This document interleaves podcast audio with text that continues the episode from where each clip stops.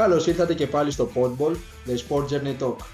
Είμαι ο Χρήστος Παπαδημητρίου, επαγγελματίας ποδοσφαιριστής και μαζί μου όπως πάντα είναι ο Μιχάλης Ψημίτης, αθλητικός blogger. Εγώ από Βιέννη και ο Μιχάλης από την Αθήνα. Για πες μας λοιπόν, τι έχουμε για τους καλεσμένους μας αυτή τη φορά; Καλησπέρα Χρήστο. Σήμερα έχουμε βραδινή εκπομπή, έτσι. Δεν έχουμε συνηθίσει. Πρέπει να είναι η δεύτερη φορά μόνο Ακριβώς. που κάνουμε, που κάνουμε βράδυ. Εντάξει, βέβαια, για αυτό που το ακούει, ε, όταν βγει η εκπομπή θα είναι σα, Σάββατο μεσημέρι. Μπορείς να τα ακούσει οποιαδήποτε στιγμή, δεν υπάρχει περιορισμός σε αυτό. Συνήθως εμείς εδώ στο Podball καλούμε αθλητές ή έστω επαγγελματίες του χώρου του αθλητισμού, όπως προπονητές ή γυμναστές. Δεν έχουμε καλέσει κάποιον ο οποίος ασχολείται ρασιτεχνικά με το χώρο του αθλητισμού. Είχαμε μία πρόταση, είναι η αλήθεια. Μας είπε μία γνωστή μας ότι θέλει να δει και κάποιον πρόεδρο συνδέσμου φιλάθλων στην εκπομπή. Και κατευθείαν εμένα μου ήρθε ποιος άλλος φορά και τη φανέλα εδώ πέρα της Λίβερπουλ, ο πρόεδρος του ελληνικού συνδέσμου, τον οποίο τον γνωρίζω αρκετά χρόνια, ο κύριος Γιάννης Σκοτίδας, ο οποίος ασχολείται με το κίνημα του παδισμού και με, τα, με τις λέσεις, με τα fan club εδώ και μπορεί, μπορεί και 30 χρόνια, θα μας το πει και μετά ο ίδιος. Τον κάλεσα και ο άνθρωπος ε, πολύ ευγενέστατα δέχτηκε άμεσα και το κανονίσαμε μέσα σε δύο μέρες. Είναι η τρίτη φορά μάλιστα που τα λέμε, τρίτη συνέντευξη. Θα το ρωτήσω ίσως κάποια πράγματα ψηλοίδια, ελπίζω να με συγχωρέσει. Αλλά ας τον ε, βάλουμε στο παιχνίδι. Καλησπέρα Γιάννη.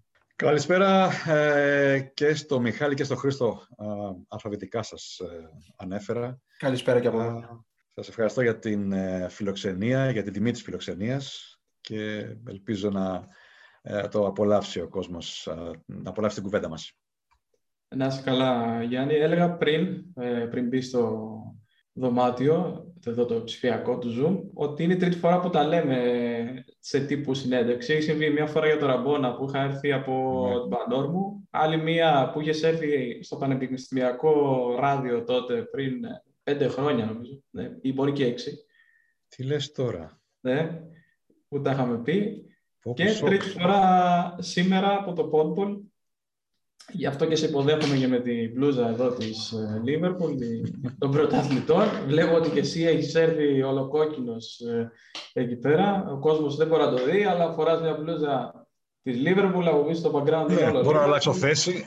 Ναι. Εντάξει, δεν περίμενα για κάτι διαφορετικό, να σου πω την αλήθεια. Εν τω μεταξύ, ψάχνοντας κάποια πράγματα στο ίντερνετ για σένα, βρήκα, φαντάζομαι το έχεις δει και εσύ, ένα Τζον Σκοτίδα μάγειρα. Ναι ο οποίος βρίσκεται και στην Αγγλία και δεν ξέρω αν είναι συγγενής σου. Ε, δεν είναι συγγενής, έχουμε μιλήσει με τον Γιάννη, ε, ο οποίος πήγε στην Αγγλία για να σπουδάσει ε, μαγειρική και κάτι άλλο και τελικά τον κέρδισε ε, αυτό που κάνει τώρα. Είναι πολύ διάσημος σεφ, πολύ καλός και μετέχει σε μία αλυσίδα ελληνικών ε, μέσα τόσο στο χώρο ε, πάντως διαπρέπει, κάποια στιγμή φιλοξενήθηκε ε, σε κάποια εκπομπή και μάλιστα, επειδή εγώ εδώ γενικά παρακολουθώ λίγη τηλεόραση, με πήραν τηλέφωνο φίλοι, όπου σοκαρίστηκαν με την ε, συνωνυμία και συνεπωνυμία και μου λέγανε εξάδελφό σου, συγγενής σου και εκεί γύρισα εγώ για κανένα ζάπινγκ στην τηλεόραση για να δω ε, τι γίνεται και λέω εντάξει τον ξέρω τον άνθρωπο. Έχουμε μιλήσει με τον Γιάννη που είναι αρκετά χρόνια, τα είπαμε γιατί μας έκανε εντύπωση το γεγονός. Είμαστε φίλοι στο facebook και αλλάζουμε ευχές ε, στα, στα γενέθλιά μας. Είναι και αυτός, ναι, Τζον ε, Σκοτίδας, ακριβώς ίδιο. Ναι, ναι, ακριβώς. Αλλά εδώ δεν ήρθαμε να μιλήσουμε για μαγειρική, έτσι, Γιάννη. Ήρθαμε να μιλήσουμε για, για μπάλα και κυρίως για οπαδισμό. Αυτός είναι ο λόγος που σε σκέφτηκα κατευθείαν όταν είχα αυτή την πρόταση ότι πρέπει να φέρουμε κάποιον άνθρωπο ο οποίος είναι στο κοινό του οπαδισμού χρόνια και εσύ σίγουρα με πόσα, 30 και από το 1995 που ιδρύθηκε το πρώτο κλαμπ της Λίβερπουλ στην Ελλάδα, ε, είναι 26 χρόνια στα 27. Και ναι. γενικά με το συνδεσμιακό χώρο και με τον ελληνικό χώρο έχω μια επαφή από τα 80's, αν και υπήρχαν αρκετές δυσάρεστες εμπειρίες που ήταν έντονες, παρότι οι ευχάριστες ήταν αρκετές.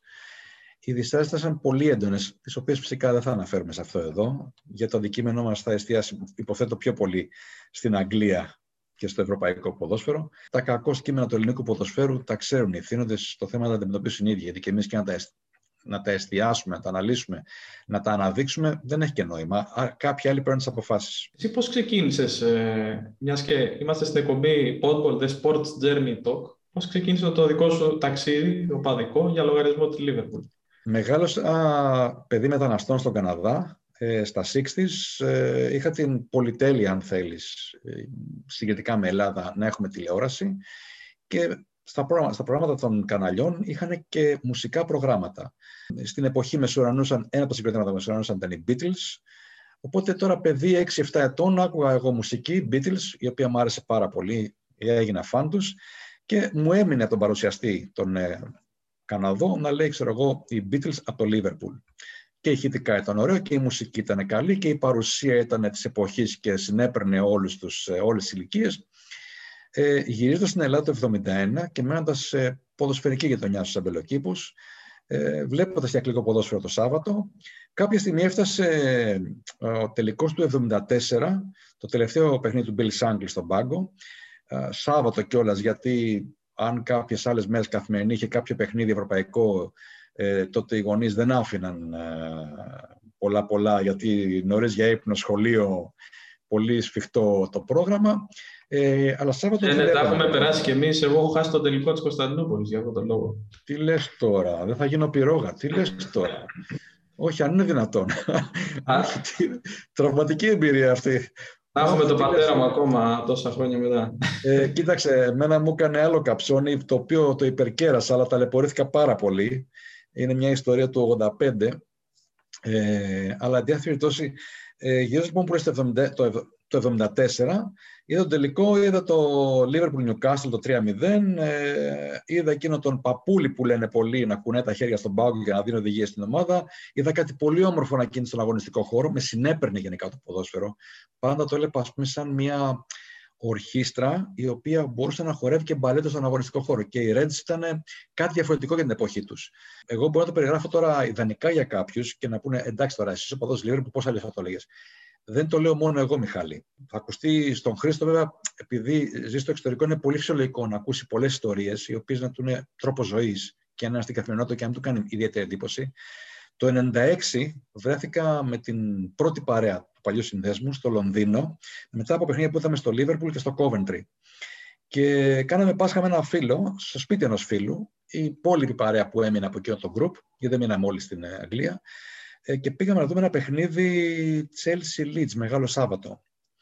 Ε, πήραμε ταξί γιατί δεν ξέραμε να πάμε με τις συγκοινωνίες όλες. Κάπου ψιλοπερδευτήκαμε και μπήκαμε σε ένα ταξί που ήταν ένας ψηλός οδηγός ταξί, το βόρειο Λονδίνο. Ε, Όλος παραδόξως που, okay, νομίζουν πολλοί ότι ε, οι μεν και οι δε έχουν ένα συγκεκριμένο κοινό. Ήταν λοιπόν ένας ψηλό, ένα ψηλό παιδί, δεν θυμάμαι ποια χώρα της Αφρικής. Τα αγγλικά του ανспαστά. Πιάσαμε κουβέντα λοιπόν και λέει, μας ακούει που μιλάμε ελληνικά, λέει από πού είστε, λέει από Ελλάδα. Και τι κάνετε εδώ; Λέμε, ήρθαμε έτσι και έτσι. Ο παδί της Λίβερ που λέει από την Ελλάδα. Ναι, και είστε λέει Πάσχα εδώ, γιατί αυτός ήξερε λίγο πολύ από θέματα εορτών. Ε, και του λέμε εμείς Λίβερπουλ, μπλα μπλα μπλα. Και του πετάει ένα παιδί και του λέει, Εσύ τι ομάδα είσαι, λέει τότε να. Στον τελικό λέει, του 96 Liverpool Manchester United είχαν γίνει ήδη με τελική. Θα υποστηρίξει κάποιον τους δύο, λέει φυσικά τη Liverpool. Και του, λένε, του λέμε γιατί, ε, γιατί λέει αυτοί μας μάθαν να παίζουμε λέει, ποδόσφαιρο. Αυτοί μας μάθαν να παίζουμε το ολοκληρωτικό ποδόσφαιρο, το pass and move, pass and move. Ε, αυτό λέει, που παίξαν αυτοί λέει, ήταν διδασκαλία για μας. Πώς; Και δεν είχαν λίγα αστέρια στο παρελθόν στην Τότεναμ, έτσι. Είχαν τους Αργεντίνους, είχαν τον, τον Χότλ, δηλαδή και όχι μόνο έτσι. Δηλαδή, άμα κάτσουμε και κάνουμε ιστορία τότε, θα πρέπει να κάτσουμε να κάνουμε εβδομαδιαία εκπομπή και όχι ωραία. Το Greeks πρώτα απ' όλα. Ναι. Ναι, αυτό ήταν δηλαδή το, το πρώτο μου ας πούμε ρέθισμα από Λίβερπουλ ε, και μετά όπου μπορούσα να χώσω ε, τη μούρη μου, να το πω έτσι, τη μύτη μου, τα μάτια μου πιο πολύ, για να το πούμε πιο σωστά, στην τηλεόραση και να δω Λίβερπουλ ή οτιδήποτε είχε δημοσίευμα, ε, το έκανα. Σταδιακά, σαν έφηβος, κατέβαινα στο κέντρο της Αθήνας να βρω περίπτερα με μάτς και σουτ εκείνης της εποχής να διαβάσουμε έστω και μπαγιάτικα τα νέα των ομάδων Δεν είχαμε πολλές επιλογές και δεν υπήρχε αυτή η πολυτέλεια να μπορείς να βλέπεις ποδόσφαιρο ακόμα και στο κινητό σου εκείνη την εποχή. Δεν υπήρχαν καν κινητά. Ήταν άλλες εποχές. Καν, ναι. ναι, δεν υπήρχαν στα, στα 70 Χρήστο δεν υπήρχαν καν έγχρωμες τηλεοράσεις. Ε, ήταν πολιτισμικό σοκ για την παρέα μου που ο πατέρας μου, επειδή ταξίδευε, έφερε τηλεόραση έγχρωμη το 81 στην Ελλάδα. Έκανε ένα μήνα την εκτελονίση. Έγινε μάτσα, έγινε μάχη στο τελωνίο και ήταν και υψηλόβαθμος τέλεχο εταιρείας. Ε, και έδωσε μάχη στο τελωνίο για να φέρει τηλεόραση. Δεν θέλαμε τι θέλαμε να δούμε. Και το 82, ας πούμε, έρχονταν όλοι παρέα, το σαλόνι βούλιαζε για να δούμε Μουντιάλ. Και είχαμε και πανελίνε μπροστά μας. Καταλαβαίνεις τι καυγάδες γίνανε με άλλους γονείς, με. Μάχες ολόκληρες. Ε, αυτά τα περάσαμε και αργότερα εμείς ε, λίγο πολύ. Είμαι αλλά... σίγουρος. Ναι, ο καθένας έχει τις ιστορίες να διηγηθεί σε αυτό το κομμάτι. Άπειρες, φαντάζομαι. Όσον αφορά τη λέσχη τώρα των φίλων της Λίβερπουλ, μπορείς να μας πεις λίγο πότε ιδρύθηκε και ποια είναι η σχέση της με την επίσημη ομάδα της ε, της Αγγλίας και ποια είναι η ανταπόκριση των Ελλήνων φιλάθλων; Ε, το 1995 ήμουν ήδη μέλος στο Σύλλογο και εξέδιδε η ομάδα ένα περιοδικό το οποίο ήταν κάτι σαν ας πούμε ενημερωτικό. Ένα οκτασέλιδο στην ουσία, ε, ή οκτασέλιδο ή οκτάφυλλο. Ε, ήταν πολύ πρωτοποριακό για την εποχή. Μιλάμε για το 1994, ξεκίνησε το Παγκόσμιο Δίκτυο Φιλάθλων και το έκανε ο μετέπειτα φίλος μου, Πίτερ Μιλέα, ο οποίος ήταν ένας άνθρωπος ε, που ήταν μέσα στο σύλλογο και ήταν υπεύθυνος των συνδέσμων των τοπικών και ήθελε να κάνει παγκόσμιο δίκτυο. Ε, ήρθε στα χέρια μου και είχε μια τελευταία σελίδα που υπήρχε αλληλογραφία μεταξύ των οπαδών ανά τον κόσμο. Και είδε μια δημοσίευση ενός ε, φίλου του, Αποστόλη του Λιόλιου ή κατά κόσμον Άκη Λιόλιο, όπου καλούσε όλους τους φίλους των Ρέντ στην Ελλάδα να βρεθούν και να, να ιδρύσουμε το σύνδεσμο, τον πρώτο. Αυτό έγινε Μάρτιος του 1995 μετά από ένα ταξίδι μου στην Αγγλία, γιατί πήγαινα κάτι δεκαήμερα ξεγυρισμένα και χόρτανα μπάλα. Ε, και εγώ τότε δούλευα και εκτός Αθηνών, έστειλα επιστολή, γιατί δεν υπήρχαν ακόμα κινητά το 1995 στην Ελλάδα και έστειλα επιστολή στον Άκη, φεύγω για τη δουλειά μου, για το εκτός Αθηνών, γυρίζω, βρίσκω απάντηση και βρεθήκαμε το Πάσχα μέχρι το τέλος του 1995 είχαμε καταθέσει στο πρωτοδικείο την ιδρυτική πράξη, το 96 έκθεση ηλεκτρικού υλικού, έκθεση για τα, τα γενέθλια τύπη στο Μάρτιο της ομάδας που επίσημα τα γενέθλια είναι τον Ιούνιο κανονικά, απλά το Μάρτιο γιορτάζεται η κατάθεση της, ε, της ιδρυτικής πράξης στο πρωτοδικείο. Ε, και από εκεί και πέρα ξεκίνησε το ταξίδι.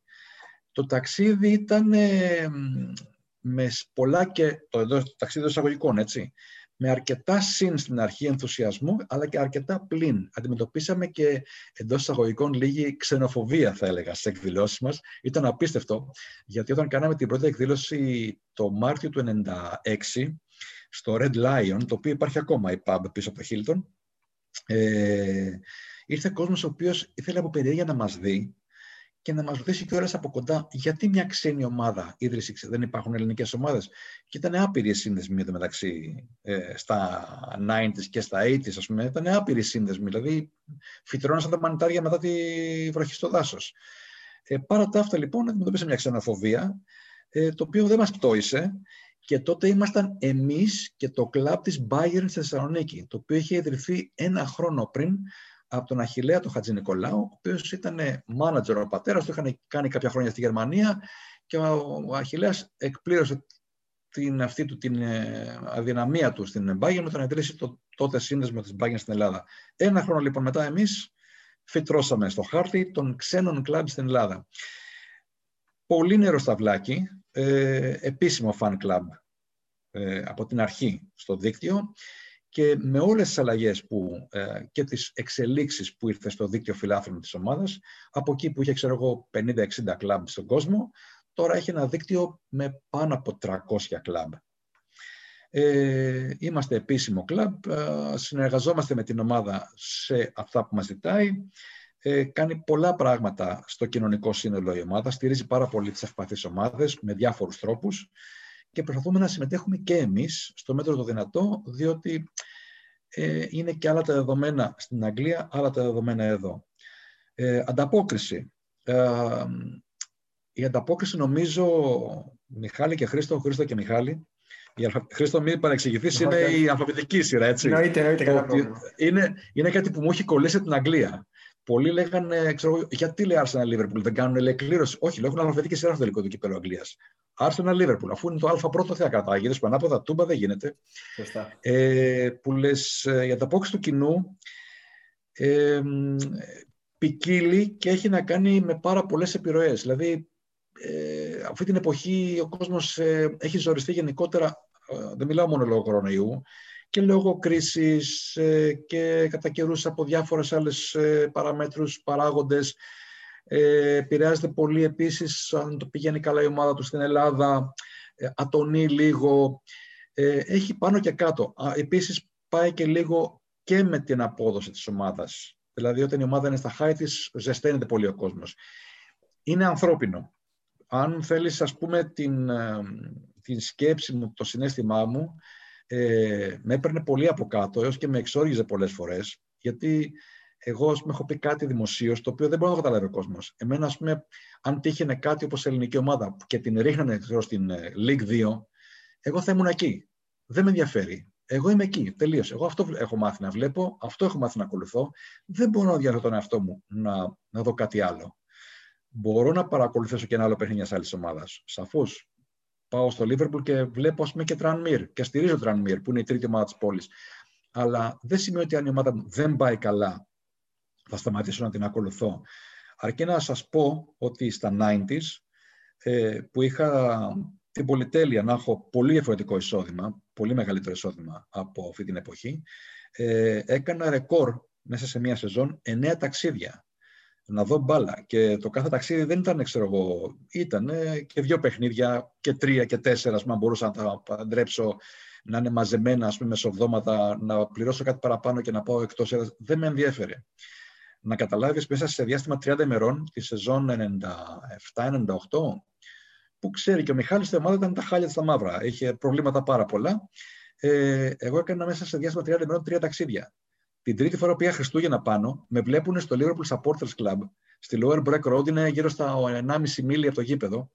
Με βλέπουν ξαφνικά στην πόρτα και τρελαίνονται. Και, και ξέρεις, παγώσανε. Λέει πάλι εδώ. Και λέω, γιατί ρε παιδιά, λέω, δεν με θέλετε. Όχι, ρε, λέει, πώς καλά, λέει, γιατί δεν σε θέλουμε. Απλά λέει, ξέρουμε λέει, πόσο ακριβά είναι τα αεροπορικά εισιτήρια για εσά, λέει, ειδικά από Ελλάδα, και μας έκανε τρομερή εντύπωση. Λέω, όσο υπάρχει εισόδημα, αφήστε με λέω να έχουμε το απολαμβάνω, το ρουφάω. Εσείς το έχετε δίπλα στην πόρτα σας. Με ρωτάτε με ένα πόσες εκατοντάδες χιλιάδες μίλια μακριά και βλέπω να το βλέπω από την τηλεόραση, ενώ θέλω να το βλέπω από κοντά, να ζω εδώ πέρα.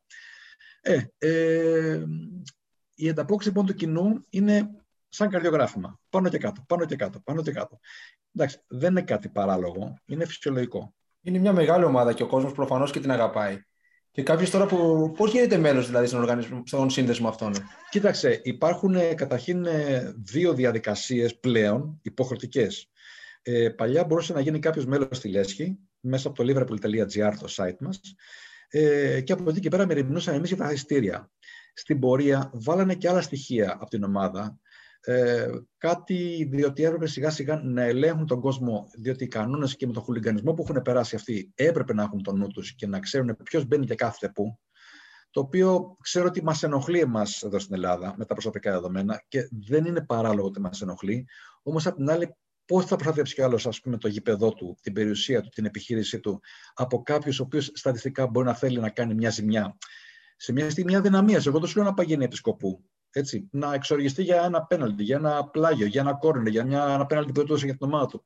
Όλα αυτά είναι μέσα στο πλαίσιο και των ανθρωπίνων αντιδράσεων. Όμως, με το χουλισγκανισμό που έχουν περάσει ευθύ τα έτη, το οποίο έτυχα σε δύο περιστατικά και πιστέψτε με, ε, άλλο να σας το περιγράφουν ε, και άλλο να το βλέπετε. Ε, οπότε και αυτοί ήθελαν κάπου να μαζευτεί αυτό το χάλι. Οπότε βάλανε κάποια πράγματα, αν θέλετε, επιπλέον, ώστε να κλειδώσουν περισσότερο την ασφάλεια των περισσότερων στο να μπορούν να πηγαίνουν στο γήπεδο, να απολαμβάνουν το παιχνίδι, το event και να φεύγουν ασφαλείς. Έτσι λοιπόν ε, πλέον ε, πρέπει να έχεις συνδρομή στη Λέσχη, συνδρομή και στην ομάδα. Τη συνδρομή στην ομάδα μπορεί να μπει κανείς στο liverpoolfc.com και να πάει κατευθείαν να βγάλει την κάρτα ε, και στη Λέσχη μπορεί μέσα από το liverpool.gr να επικοινωνήσει μαζί μας και να του εκδώσουμε και κάρτα μέλους στη Λέσχη. Από τη στιγμή που θα βγάλει την κάρτα ε, στην ομάδα όμως θα πρέπει να έρθει πάλι σε επικοινωνία μαζί μας γιατί υπάρχει μια διαδικασία αρρύθμισης ώστε να φαίνεται στο λογισμικό που μας έχει δώσει η ομάδα για να μπορέσει να γίνει ταυτοποίηση ότι είναι και μέλος ε, σε εμάς, οπότε παίρνει το εστίδιο και έχουμε μια τύπης ευθύνη για αυτόν που συστήνουμε να πάει στην, στο γήπεδο μέσα από εμάς. Ε, ακούγεται πυρηνική φυσική, ε, ίσως σε κάποιους, ε, δεν είναι. Ε, πιστέψτε με, κάθε καλοκαίρι που μας προσθέτουν στοιχεία, για μας είναι σπαζοκεφαλιά. Ε, δεν θα ξεχάσω το σχόλιο ενός παιδιού του Γιώργου του Παπασωτηρίου, όταν την κάνουν διαδικασία μέσα στις γιορτές, για να πάνε σε ένα παιχνίδι με τη Λέστερ αρχές του χρόνου. Νομίζω τη χρονιά που χάσαμε το πρωτάθλημα στον πόντο από τη City, όπου Μας κλειδώσανε, πέσανε οι σερβερ, έγινε χαμός, έγινε σπαζοκεφαλιά και ήμασταν σε ένα chat μες στο Messenger 10-15 άτομα και παλεύαμε να φτιάξουμε, να διορθώσουμε, να ενεργοποιήσουμε τις κάρτες τους για να πάνε στο γήπεδο. Να, να, να. Ε, τελειώνει η διαδικασία, πήγε 2-3 ώρα το πρωί έτσι, και την άλλη μέρα πήγαιναν όλοι δουλειές. Και έρχεται στο παιχνίδι ο Γιώργος, ήταν βραδινό. Αυτό έγινε μέσα από το Κυριακό. Ε, Κυριακή βράδυ. Δευτέρα πήγαμε δουλειά, μεσοβδόματα κάτι είχαμε, κάποιο λικά. Έρχεται ο Γιώργος λοιπόν στην pub και μου λέει, ε, Να σου πω, Γιάννη, αυτό λέει, συμβαίνει κάθε φορά που πρέπει να ενεργοποιήσετε λέει, κάτι για να πάμε, λέει, εμείς, λέει, γήπεδο. Του λέω στο 90%. Τι λες ρε φίλε μου, λέει. Ούτε ένα διαμοιβή θα το κάνω εγώ αυτό το πράγμα. Και εντάξει, αλλά πώς απ' την άλλη θα δώσεις, ας πούμε, τη χαρά στον κόσμο να πάει στο γήπεδο, να δει την ομάδα, να ζήσει το Anfield, να ζήσει αυτό που βλέπεις στην οθόνη της τηλεόρασης από κοντά. Και είναι μια μοναδική εμπειρία. Και για όποιον μπορεί να το ζήσει και πάνω από μία φορά, είναι ευλογία. Τουλάχιστον στα δικά μου μάτια, έτσι. Και στη δικιά σου περίπτωση, που διάβαζα λίγο κάποια άρθρα που, ε, στο ίντερνετ, έχεις ταξιδέψει πάνω από 100 φορές τα τελευταία 30 χρόνια. Ναι. Πράγμα απίστευτο. Δηλαδή, πραγματικά αγαπάς την ομάδα. Και εγώ αυτό που θέλω να ρωτήσω είναι πώς διοργανώνονται τέτοια ταξίδια; Ε, θα εκφράσω και το παράπονό μου εδώ, σε, κατά κάποιο τρόπο, διότι μέχρι ενός σημείου χρονικού Χρήστο ε, οργάνωνα όλο το πακέτο της εκδρομής ε, και δυστυχώς αντιμετώπισα κάποια ατυχή περιστατικά όπου μπήκα μέσα σε προσωπικό επίπεδο για να μην μπει το Ταμείο της Λέσχης μέσα, ε, το οποίο κάλυπτε υποτίθεται πούμε, σαν εγγύηση μέχρι να πληρωθεί τα πακέτα κάποιων μελών Είχαν κάποιες ατυχίες σε κάποιους, ε, τέλος πάντων γίνανε κάποιες οικονομικές ε, ζημιέ, μπερδέματα. Ε, έτσι σταματήσαμε να κάνουμε πλέον ε, εκδρομές οργανωμένες. Τι κάνουμε εμείς στο θέμα της οργάνωσης. Πρώτα απ' όλα εξασφαλίζουμε το εισιτήριο. Τη θέση στο γήπεδο πιο σωστά, γιατί πλέον δεν βγαίνει χάρτινο εισιτήριο. Καταρχήν και οι κάρτες πλέον είναι ηλεκτρονικές. Ε, βγαίνουν σε εφαρμογή στο κινητό και μπαίνεις με το κινητό, με το barcode το τετράγωνο στο γήπεδο. Αυτό είναι φετινό ε, μέτρο. Ε, εμείς λοιπόν εξασφαλίζουμε μέσα από την ομάδα, μέσω της ομάδας, την θέση στο εκάστοτε μέλος και από εκεί και πέρα ε, κάνουμε group όλο τον κόσμο που να ταξιδέψει στο συγκεκριμένο παιχνίδι σε chat στο Messenger, τους ομαδοποιούμε. Έχουμε φτιάξει έναν οδηγό της πόλης, τουριστικό οδηγό για τα πάντα. Ε, φαγητό, ποτό, αξιοθέατα, με συγκοινωνίες, ε, ωράρια καταστημάτων, ό,τι μπορείς να φανταστείς. Και το κυριότερο πράγμα είναι που μπορούμε να τους παραπέμψουμε αν δεν έχουν ε, εξοικείωση με ταξιδιωτικούς προορισμούς και διαδικασίες, να τους παραπέμψουμε μια κοπέλα που εμπιστευόμαστε εμείς χρόνια, να τους τακτοποιήσει το ταξιδιωτικό κομμάτι, δηλαδή αεροπορικό και ξενοδοχείο. Αν αυτό το τακτοποιούν από μόνοι τους, ε, εμείς το γκρουπάρισμα που κάνουμε στο Messenger είναι ό,τι πιο εύκολο ή όπως τα λένε στα αγγλικά piece of cake ε, για να το λειτουργήσουν και να τους διευκολύνει έχουν την πολυτέλεια να βρίσκονται να πά στιγμή όλοι μεταξύ τους, να πάνε στο γήπεδο ή να φάνε μαζί ή να πιούν ποτό. Και εδώ ξέρω η πόλη, πίστεψέ με, ε, έχει απίστευτη ζωή Παρασκευή Σάββατο βράδυ. Όταν λέμε απίστευτη, πολλές φορές ε, θυμίζει, ε, θυμίζει Ελλάδα το nightlife. Ξεσάλωμα μέχρι πρωίας. Υπάρχουν κάποιες παροχές οι οποίες παρέχονται από την ομάδα της της ε, πόλης; Κοίταξε, παροχές προς τα μέλη, στην κάρτα μέλη που αποκτάει κάποιος από την ομάδα, έχει πιο πολύ full membership που τους δίνει κάποια ωραία αναμνηστικά. Η δεύτερη συνδρομή που είναι πιο οικονομική, η light, έχει σχεδόν τίποτα, αλλά έχει την πρόσβαση στα ειστήρια και επίσης τους δίνει κάποιο free pass στο LFC TV μέσα από το ιντερνετ Νομίζω για ένα μήνα, έτσι για να πειραματιστεί κάποιος αν τον ενδιαφέρει το πρόγραμμα, το οποίο είναι από το μεσημέρι και μετά μέχρι το βράδυ. Εγώ έτσι και είμαι συνδρομητής στην τηλεόραση της ομάδας και όχι μόνο, ο καθένας έχει την πέτριά του, όπω λένε στην καθομιλουμένη. Δεν περιμέναμε κάτι λιγότερο. Εάν τώρα είχα ε, να σου πω, είχες να επιλέξεις τρεις top εμπειρίες μέσα από τα 100 ταξίδια που έκανες, ποιες είναι αυτές; Δύσκολη ερώτηση, προφανώς. λες τώρα. Ε, δεν μπορώ να πιάσω ούτε το πρώτο παιχνίδι, ούτε το πιο πρόσφατο. Ε, μία από τις top εμπειρίες είναι ο τελικός της πόλης. Ε, όπου είμαστε σε επικοινωνία με την ομάδα για να μας δώσει τα εστήρια. Και κάποια στιγμή πέφτω πάνω σε έναν ε, φίλο, ο οποίος είχε ταξιδιωτικό πρακτορείο και από εκεί γνωρίσαμε και την κοπέλα που μας τακτοποιεί τις εκδρομές. Ε, και πώς ήρθε η κουβέντα, του λέω: Περιμένω απάντηση από την ομάδα μου. Λέει: ε, Θες να κοιτάξω εγώ. Του λέω: Τι να κοιτάξεις, του λέω: Εστία για τη Λίβερπουλ για τον τελικό. Λέει: Εντάξει, λέει, έχω κάποιες επαφές στην Ιταλία. Του λέω: Κάτσε, κάτσε μισό λεπτό. Του λέω: Εγώ θέλω να πάω στη λέω με τους οδικού μας. Λέω: Όχι να πάω με τους αντίπαλους. Άσε μου, λέει, θα σε τακτοποιήσω εγώ. Ε, περιμέναμε την ομάδα, φρόντισε λοιπόν ο συγκεκριμένος και βρήκε εισιτήρια, άκουσον άκουσον, σε ουδέτερη ε, κερκίδα, ε, στη μέση και προς την πλευρά των Ιταλών και κρατηθείτε ή δεθείτε καλά στην καρέκλα, οι θέσεις το γκρουπ των 70 ατόμων ήταν στο ύψος της μεγάλης περιοχής όπου μπήκανε και τα 6 γκολ και γίνανε και τα πέναλτι. Γίνανε όλα μπροστά μας. Αυτό το πακέτο εμείς το πληρώσαμε, θυμάμαι, γιατί ήταν τέσσερις μέρες, τρία βράδια, με ξεναγήσεις, με αεροπορικά, με διατροφή, με, με, με, με και εισιτήριο αγώνα. Το πληρώσαμε γύρω στα 750 ευρώ. Και όσο το έχω πει, μου λέει, τι λες τώρα; Αυτό λέει και 3.000 σου λέγανε με αυτό που είδες, λέει, θα τα άθενε. Λέω, τι λες τώρα, θα του δίνω και 2.000 δώρο και ας μετά είχα. Θα, θα πήγα δανειζόμουν, να του δώσω και φιλοδόρημα 2.000. Ήταν εξωπραγματικό, εξωπραγματική εμπειρία, ε, διότι αρκεί να δημοσιεύσουμε κάποια στιγμή με τον ε, Στέλιο που είχε τραβήξει με την κάμερα τα τρία γκολ. Ο Στέλιος ήταν μια μισή ώρα με την κάμερα στο χέρι, handicam, Sony, καταλαβαίνεις τώρα έτσι εδώ, εποχές άλλες το 5. 16 χρόνια πίσω και όμως λένε είναι εποχές άλλες. Η τεχνολογία τρέχει σαν παλαβή. Και στο πρώτο γκολ βλέπεις, ας πούμε, στην οθόνη ότι τον κουνάνε οι πανηγυρισμοί από τα 70 άτομα γύρω του και πηγαίνει, ξέρω κάπως έτσι. Αλλά βλέπεις ξεχωρίζει πράγματα. Στο, 2, στο 3-2 ε, η κάμερα πάει έτσι. Στο 3-3 δεν βλέπεις τίποτα, βλέπεις γραμμές φώτα. Ε, επικρατεί σχιζοφρένεια.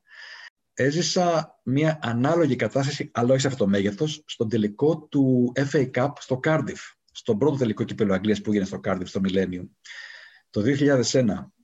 Ε, στην κερκίδα που είμαι εγώ, εισιτήριο, είμαι ο μόνος Έλληνας. Και γύρω μου είναι Ουαλοί, Ιρλανδοί, καταλαβαίνεις ότι όλοι τρελοί. Ε, στο 2-1 πια, γιατί έγινε στο τέλος με τα δύο γκολ του Owen, ε, δεν ξέρω πόσες κερκίδες βρέθηκα κάτω, αλλά πρέπει να είναι τουλάχιστον μισή ντουζίνα κερκίδες κάτω. Ήταν μια εμπειρία ε, εξωπραγματικά εντυπωσιακή, δυνατή, όπου για κάποιο λόγο αυτοί με θεώρησαν ότι ήμουν lucky mascot. Δεν ξέρω πώς. Ε, ε, σαν να είχα βάλει εγώ τα γκολ τελικά. Ε, ήταν εμπειρία αξέχαστη. Ε, έχω δει τόσα παιχνίδια, δεν ξέρω πώς θα να ξεχωρίσω. Δηλαδή, μπορώ να σου πω τρεις τελικούς που ήταν και με την Αλαβές στο 5-4.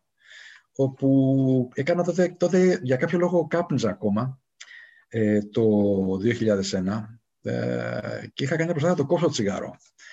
Ε, αυτό θυμίζει λίγο ας πούμε, κινούμενα σχέδια, όπου σε όλο το παιχνίδι ενώ πηγαίνει ας πούμε, το παιχνίδι σαν πόλο. Έτσι. Ε, τελειώνει ε, το κανονικό παιχνίδι και πάμε στο golden goal. Sudden death το λέγανε αλλιώς. Και ακούω έναν Άγγλο μπροστά μου, είμαι πολύ ψύχρεμος. Δεν έχω ανάψει τσιγάρο. Μια μισή ώρα παιχνίδι και πάει στην παράταση και όποιος βάλει γκολ τέλος το παιχνίδι. Έτσι. Δηλαδή μπορεί να μπει στο πρώτο γκολ, στο πρώτο λεπτό της παράτασης. Και γεια σας. Εγώ είμαι ήρεμος. Όλοι οι άλλοι γύρω μου δαγκώνουν νύχια, χέρια, τρώγονται, τραβάνε κασκόλ, σφίγγονται. Εγώ είμαι ήρεμος. Και ακούω έναν άγγλο μπροστά. Oh, golden goal, sudden death. Και με πιάνει πανικός. Και λέω, παιδιά, ένα τσιγάρο, ένα τσιγάρο. Κάνω δεξιά-αριστερά. Και μου δίνει ένα τσιγάρο. Ε, τρίτη τζούρα παίζει να μην έγινε. Πρέπει να το τελείωσα. Σε δύο τζούρες. Τρίτη τζούρα δεν μπορεί να γίνει. Ε, και στο 5-4 ένιωσα μια ανακούφιση, νόμιζα ότι έλεπα όνειρο. Και τα βεγγαλικά και μετά σου λέω, νόμιζα ότι ήταν κάτι άλλο, κάπου αλλού. Σκέψω δεν έβαλα την πρώτη μου εμπειρία, το πρώτο μου παιχνίδι που είδα στο Anfield, γιατί και αυτό είναι ένα όνειρο, σαν όνειρο, σαν κάτι ομιχλώδες. Δεν ξέρω αν υπάρχουν λόγια στο περιγράψω, που είδα το 4-0 με τον Παναθηναϊκό, όπου εκεί ο πατέρας μου έβαλε τρικλοποδιά και προσπάθησε να με αποτρέψει φοβούμενος στον χολιγανισμό. Εγώ καβάλισα το κτέλ, πλήρωσα και στη μαύρη εισιτήριο, μου κλέψαν και τη φωτογραφική μηχανή, ε, γιατί δεν ξέρεις, έτσι. Και πού να βρεις τώρα φωτογραφική μηχανή να πάρεις πάλι να ξανακατέβεις στο κέντρο και τι, πού να βρεις, τι θα σπάμε. Πήγα, λέω και πάμε να μπούμε μέσα. Ε, και ήταν μαγεία. Δεν μπορώ να το περιγράψω αλλιώς. Δηλαδή, έβλεπα δεξιά τους ε, Κοπάιτ, έλεγα αριστερά τους Έλληνες οπαδούς που ήταν εντυπωσιακή κερκίδα για τους άκουγα δίπλα μου που λέγανε ξέρω, για τους Έλληνες οπαδούς. Ε, και δεν μπορούσα να. Δηλαδή, δεν μπορώ να το περιγράψω. Δεν περιγράφεται. Δεν ξέρω. Αν ήμουν ζωγράφος, ίσως να ήταν από τα καλύτερα έργα τέχνης που είχα κάνει. Σε όλα μέσα ήσουν, ρε Γιάννη. Για το, ε; σε όλα μέσα ήσουν άλλο. Για τον τελικό της πόλης το ήξερα ότι πάει. Δεν ήξερα και για λαβέ. Παντού ήσουν. Ε, έχω δει διάφορα. Για το τελικό της Αθήνας είδα, έχω δει παιχνίδια. Ας πούμε, τι, τι να σου πω τώρα, δηλαδή.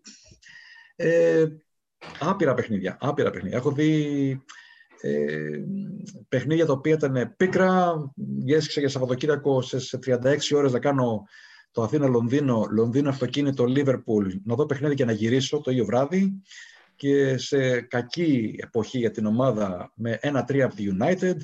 Ε, έχω ταξιδέψει να πάρω εδώ τους φίλους μου στην Ουαλία. Πήραμε το λεωφορείο, το, το αντίστοιχο το coach, το δικό τους, του Ουαλικού Κλαμπ, πέντε ώρες ταξίδι. Πήγαμε και είδαμε το 2-0 με τη United το Μάρτιο του 2001.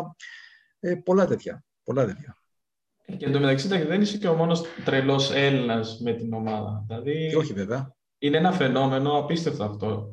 Ε, Πώς εξηγείται ρε για αυτή η πέραση στην Ελλάδα; Μιλάμε για τώρα μια ομάδα η οποία 30 χρόνια δεν έπαιρνε τίτλο στην Αγγλία. Κι όμως πάντα έφτιαχνε φιλάθλους. Και εγώ όταν έγινα σε ηλικία 11 ετών, έγινα πριν την Κωνσταντινούπολη. Δηλαδή δεν, ε, δεν με τράβηξε αυτό το 3-3, η ανατροπή κτλ. Με τράβηξε η ομάδα, δεν ξέρω, αυτό το κόκκινο ίσως, αυτό η ιστορία. Ο Τζέραρτ που είναι αγαπημένος μου παίκτης όλων των εποχών τότε. Ποια στοιχεία πιστεύεις του κλαμπ ε, προκάλουν τόσο πολύ τρέλα στους Έλληνες και συμπάθεια; Ε, στη δική μου τη γενιά, η γενιά του πατέρα σου και πιο, ακόμα πιο μεγάλη, είχαμε, ας πούμε, αν θέλεις, την ευλογία να ζήσουμε τα 70s και τα 80s, ε, όπου ήταν κάτι διαφορετικό η ομάδα. Το ξέρουν όλοι αυτό. Εσείς το έχετε δει δυστυχώς μόνο από τα βίντεο. Εμείς τα έχουμε δει live τα παιχνίδια. Ε, στην πορεία των ετών όμως, όσο ήρθαν πιο πολύ οι ειδήσεις στην Ελλάδα, η ενημέρωση, αν θέλεις, και γεγονότα τα οποία δεν τα βλέπαμε σε πιο. να είχαμε πιο εύκολη πρόσβαση, θα λέγα εγώ, ε, κάπου κάνανε γκέλ. Όσο και αν ας πούμε, έχει κρίση αξιών ας πούμε, σε κάθε χώρα, η ομάδα πρεσβεύει κάποια πράγματα τα οποία ε, κάνουν γκέλ στον κόσμο και τον μαγεύει. Ε, αυτό το You Never Walk Alone, όσο και αν ε, είμαστε, έχουμε έλλειψη συλλογικής κοινωνικής συνείδησης και είναι το παράπονό μου αυτό, Μιχάλη, ε, σαν λαό, το οποίο δεν εκπαιδευόμαστε και ενώ έχουμε δυνατότητες.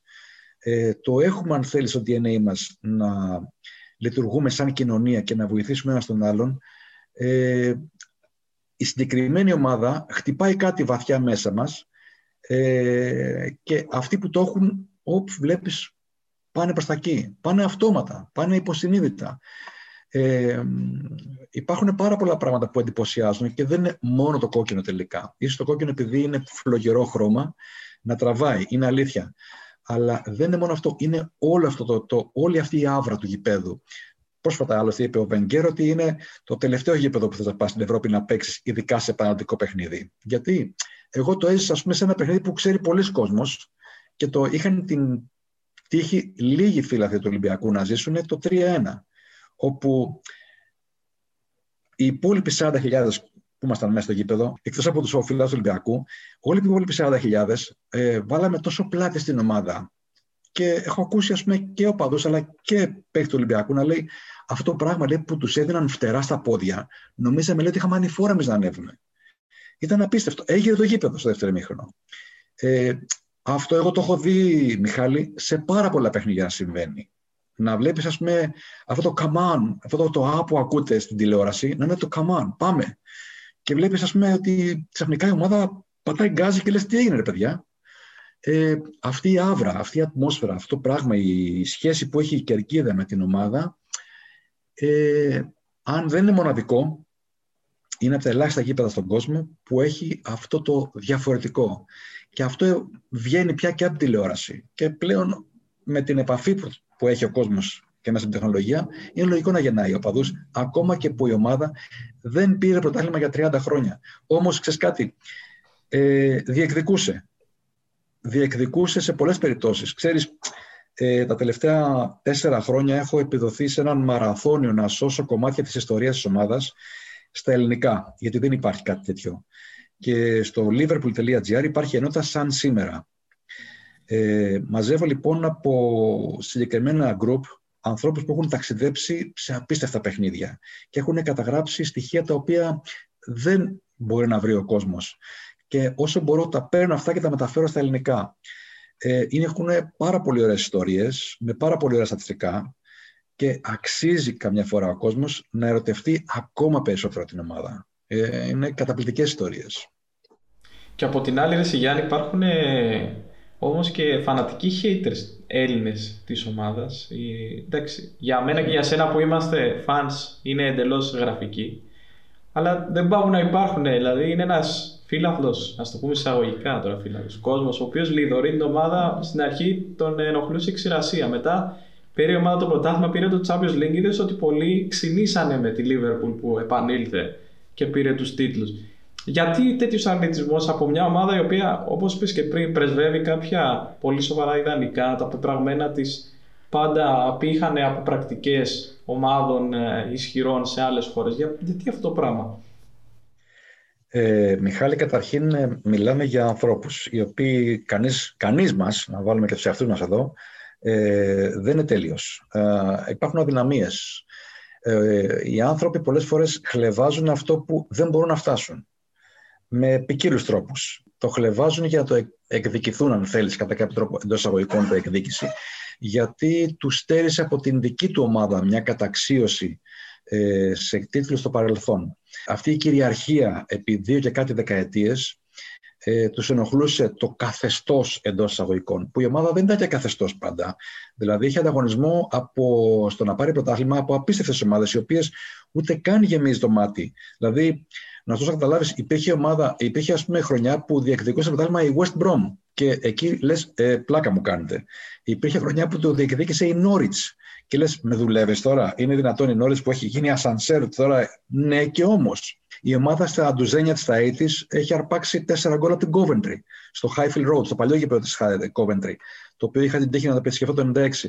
Μιλάμε για ανθρώπους λοιπόν που θέλουν κατά κάποιο τρόπο να βγάλουν τα αποθυμένα τους, γιατί είχαν επιλέξει να ακολουθούν μια άλλη ομάδα για τους δικούς τους λόγους, διότι πολύ ξέρω εγώ π.χ. τους ε, τέριαζε το σήμα της ομάδας ε, γιατί κάποιος δεν ήθελε το κόκκινο, έτσι, τον ενοχλούσε το κόκκινο και επέλεξε ας πούμε την ε, Tottenham γιατί φορούσε άσπρα ή την Arsenal γιατί είχε κόκκινο άσπρο και τέριαζε πιο πολύ στη λογική του με το σήμα το κανόνι. Σου λέω τυχαία τα παραδείγματα, έτσι, δεν έχει να κάνει.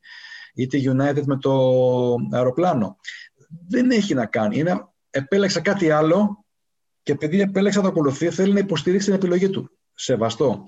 Εκεί βέβαια χωρίς να έχει επεξεργαστεί, προσπαθεί να χλεβάσει κάτι στο παρελθόν και όταν βλέπει ότι του γυρίζει boomerang, πρέπει φυσικά να το ξεπεράσει και να βρει ένα άλλο τρόπο να το χλεβάσει. Μιλάμε για ανθρώπους. Και οι συμπεριφορές των ανθρώπων ε, είναι λίγο παράξενες. Ε, και νομίζω ότι δεν θα κάνουμε ψυχογράφημα εύκολα. Δεν θα βγάλουμε εύκολα συμπέρασμα. Αν, άλλωστε, δεν νομίζω κανένας από τους μας να έχει κάνει σπουδέ ψυχολογία, έτσι. Και εννοείται τώρα υπάρχουν οπαδοί όλων των ειδών. Και εγώ μέσα λίγο από, τη, τις εμπειρίες που πέρασα, έζησα και καλές στιγμές και άσχημες με οπαδούς τόσο στην Ελλάδα και στο εξωτερικό. Ποτέ όμως δεν πέρασα τη φάση αυτή είναι να με σταματάει ο κόσμος στον δρόμο για ένα αυτόγραφο, όπως γίνονται σε πολλές περιπτώσεις με ποδοσφαιριστές παγκοσμίας κλάσης. Σε ένα τώρα τεράστιο σύλλογο όπως η Liverpool, που παίκτες ε, είτε ακόμα παίζουν είτε έχουν ε, σταματήσει το ποδόσφαιρο. Βλέπουμε ότι είναι πάρα πολύ αναγνωρίσιμοι. Και αυτό τους φέρνει τώρα τα, στα fan clubs να τους κυνηγάνε για να παρευρεθούν σε εκδηλώσεις. Έχετε καταφέρει εσείς να, να φέρετε κάποιον από αυτούς τους ε, ποδοσφαιριστές, νυν ή πρώην, στο fan club σας; Με τους νυν και με τις υποχρεώσεις που έχουν τις αγωνιστικές είναι απίστευτα δύσκολο έως τα εκατόρθωτο. Ε, μέχρι και την εποχή Evans, δηλαδή μέχρι το 98, είχαμε πρόσβαση και στο Melwood. Δηλαδή είχα μπει στο Melwood κάμπος φορές, είχα παρακολουθήσει προπόνηση, είχα συναντήσει παίκτες, έχω βγάλει φωτογραφίες με αρκετούς από αυτούς, έχω μιλήσει με κάποιον τον οποίο πολλοί κόσμος ε, ζήλεψε όταν το είδε αυτό, ε, τον Πάτρικ Μπέργκερ, που ήταν ε, φρέσκια μεταγραφή από το Euro του 96, ο οποίος δεν μίλαγε καν αγγλικά, δηλαδή μίλαγε πέντε λέξεις όλες και όλες και συνεννόμασταν με άνθρωπο που ήξερε κάποια τσέχικα. Ε, στην Ελλάδα ε, ευτυχήσαμε να φιλοξενήσουμε κάποιους παίχτες, ε, πρωταθλητές Ευρώπης του 5, Το 2006 βραβεύσαμε τον Ιγκόρ Μπίσκαν. Ε, στο 984 στο αμφιθέατρο του 984 και στον ίδιο χώρο πέντε χρόνια μετά το 2011 ε, έπαιζαν πάλι στην Ελλάδα ε, με τα χρόνια του Παναθηναϊκού συμπτωματικά ο Σισέ και ο Γκαρσία. Ε, ειδικά η εκδήλωση με Σισέ και Γκαρσία ήταν το κάτι άλλο ε, μπήκανε και οι δύο σφιγμένοι και σου λέει τώρα, OK, να είμαστε προσεκτικοί, τι θα πούμε και πώς θα χειριστούμε κλπ. Και, και όταν κάποια στιγμή χαλάρωσαν, άρχισε να μιλάμε ένα απίστευτο γέλιο με το κοινό, το οποίο το γέμισε το αμφιθέατρο. Πρέπει να είχαμε γύρω στα 350 θέσεις και να γέμισε ασφικτικά, όπου άρχισαν να λένε και εκτός σκηνής πράγματα, από την προσωπική του ζωή, ε, από σκηνικά ε, στις προπονήσεις, στο παιχνίδι, πόσο γκρινιάρης είναι ο ένας, πόσο κάνει τράκα ο άλλος στον εαυτό. Δηλαδή, περάσαμε ένα τριώρο καταπληκτικό και κάναμε διακοπή πίτας. Ε, κάναμε και την κοπή της πίτας με Σισέ και Γκαρσία. Ε, Επίσης, στην Ελλάδα ε, ήμασταν τυχεροί το 2010 ε, να έρθει ένα κλιμάκιο βετεράνων της ομάδας σε μια εκδήλωση και σε ένα τραπέζι ε, γλέντι που κάναμε ε, προς τιμήν τους στο, στην Ανάβησο με επιθυμία των ανθρώπων που είχαν την επιμέλεια της ε, παρουσίας στην Ελλάδα ε, τους βραβεύσαμε όλους. Και ήταν Alan Kennedy, Jimmy Case, ε, Jason McAteer, Rob Jones, Gary Gillespie, ο Bob Bolder που ήταν ο αναπληρωματικός θερματοφύλακας του 84, του Grobbelaar, ο Χάουαρντ Γκέιλ, ο οποίος είναι ο πρώτος μαύρος παίκτης που παίξει στη Λίβερπουλ, γεννημένος στο Λίβερπουλ, στο Τόξτεθ. Ο πολύς ο κόσμος ξέρει τον Τζον Μπάρνς, αλλά δεν είναι ο πρώτος. Ήταν ο Χάουρντ Γκέιλ, ο οποίος δεν έκανε μεγάλη καριέρα, αλλά έπαιξε σε σημαντικά παιχνίδια του 80-81 στην πορεία προς το Παρίσι. Και ήταν μια δεκατετράδα παικτών που πέρασε με ένα απίστευτο βράδυ, όπου είδαμε Έλαν Κέννεντι και Τζίμι Κέι με τέσσερα προαλτριών ο καθένας, ε, τρία και τέσσερα αντίστοιχα, συγγνώμη, να χορεύουν μέχρι και τσιφτιτέλη πρώτες πρωινές ώρες. Άρα Γιάννη, αυτό που θέλω να ρωτήσω είναι, έχεις προσέξει να αλλάζουν ε, συμπεριφορά κατά τη διάρκεια των ετών με τους φιλάθλους, δηλαδή να ήταν πιο εύκολα προσεγγίσιμοι ε, τον προηγούμενο αιώνα, ενώ τώρα σαν να έχουν υψώσει λίγο τύχη στην προσωπική τους ζωή, ή είναι απλά θέμα να χαλαρώσουν. Και... Ε, ξέρεις τι, συμβαίνει το εξής. Τώρα υπάρχει απίστευτη ευκολία προσέγγισης και σε βαθμό που πολλές φορές ε, βλέπουμε να κλείνουν τους λογαριασμούς στα social media όταν δέχονται επίθεση γιατί δεν παίξαν ένα καλό παιχνίδι ή γιατί ξέρω, χάσαν ένα πέναλτι, χάσαν μια ευκαιρία σε ένα κομβικό παιχνίδι. Το οποίο okay, έχει ένα βαθμό ε, δικαιολογίας, να το πω έτσι, αλλά όμως όταν περνάει τη λεπτή γραμμή της ευπρέπειας και περνάει στην αγένεια και στην επίθεση και, και για στην προσβολή στον παίκτη, είναι κατακριτέο, δεν το συζητάμε καν. Ε, οπότε νομίζω πως έχει ένα μεγάλο α, ποσοστό δικαιολογίας το γεγονός ότι δεν είναι εύκολα προσεγγίσιμη. Πέραν τούτου, ε, είναι και θέμα ασφάλειας, Μιχάλη. Δηλαδή, αντιλαμβάνεσαι ότι κάποιος μπορεί να μπει ανάμεσα στους οπαδούς, να έχει φάει ένα άγχος, φλάς, οτιδήποτε στη ζωή του και να θέλει να κάνει ζημιά σε ένα ποδοσφαιριστή, γιατί είναι δημόσιο πρόσωπο. Είναι όλα μέρος του παιχνιδιού, έτσι. Οπότε θέλει λίγο προσοχή. Εγώ δεν είμαι αντίθετος σε αυτό. Ε, όμως βέβαια η αλήθεια είναι πως οι παλιοί είναι απίστευτα απλοί άνθρωποι. Ε, σου μιλάνε με, σαν να είναι ο άνθρωπος διπλανής πόρτας, σαν να είναι ο γείτονάς σου. Δεν θα ξεχάσω και ένα βράδυ στην Ανάβησο, όπου είχαμε φέρει τη βιδία από τους τελικούς ε, του 77, 78, 81, 84. Και παίζανε πάνω στις τηλεοράσεις. Το είχαμε ζητήσει από το μαγαζί να ενεργοποιήσει τις τηλεοράσεις του για να παίζουν. Και έχει πάρει το κρασί του, ήρθε πρώτα ο Κέννεντι και ο οποίο ακολουθούσε ο Κέις και έβλεπα τον Κέις να κοιτάζει εμβρόνητος, γιατί είχαμε, είχαμε ολόκληρο το παιχνίδι. Το αντιλαμβάνομαι ότι του έκανε εντύπωση και του λέω. Ε, δεν ξέρω πώς μου ήρθε. Και του λέω, ε, Άλαν, του λέω, τον Άλαν Κέννεντι έτυχε να τον γνωρίσω το 1998 και έχουμε προσωπική επικοινωνία. Έχω το κινητό του. Τέλος πάντων, είναι ένας άνθρωπος που είναι δικός μου άνθρωπος. Σου λέω, μιλάμε όπως μιλάμε εμείς.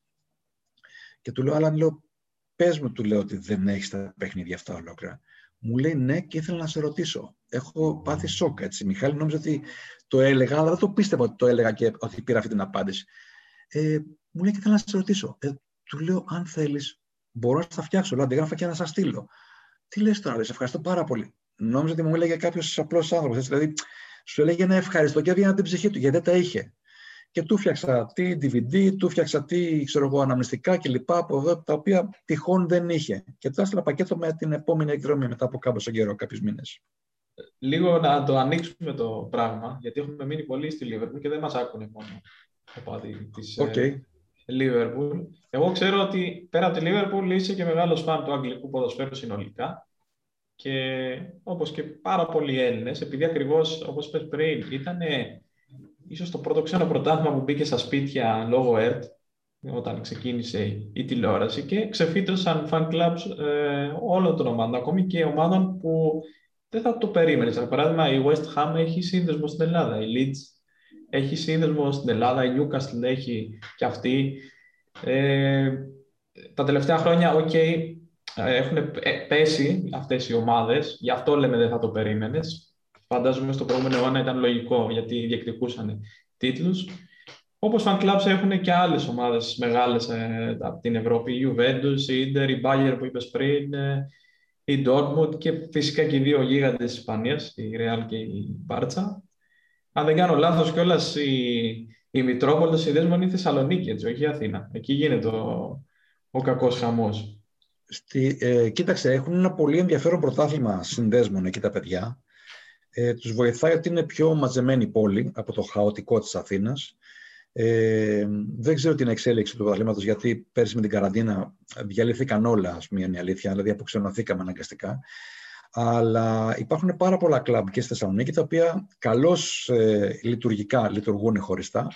Ε, από Ισπανία υπάρχει Ατλέτικο και Μπέτης. Ε, από Ιταλία έχει οι δύο του Μιλάνου, οι δύο της Ρώμης ε, η, η Juventus 5.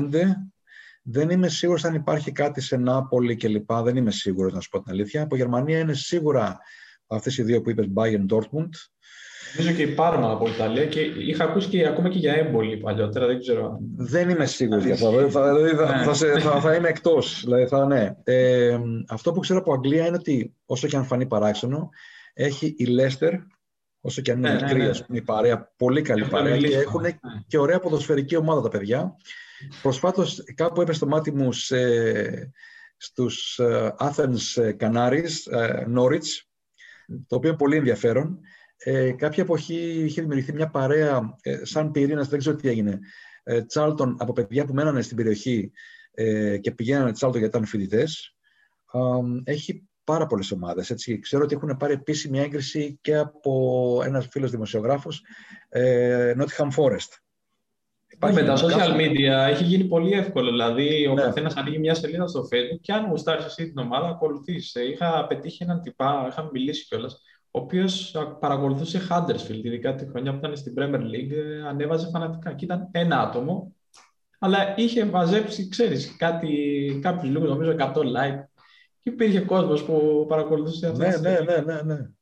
Πώς εξηγείται αυτό το φαινόμενο, δηλαδή, πώς γίνεται να περάσεις από το απλό στάδιο της συμπάθειας προς έναν ξένον ε, σύλλογο, στο να φτάσεις στο σημείο να οργανώσεις ένα σύνδεσμο, όπως έχεις κάνει και εσύ με την Liverpool, και μετά να ακολουθείς φανατικά. Παρά, παρόλο που το τοπικό στοιχείο απουσιάζει.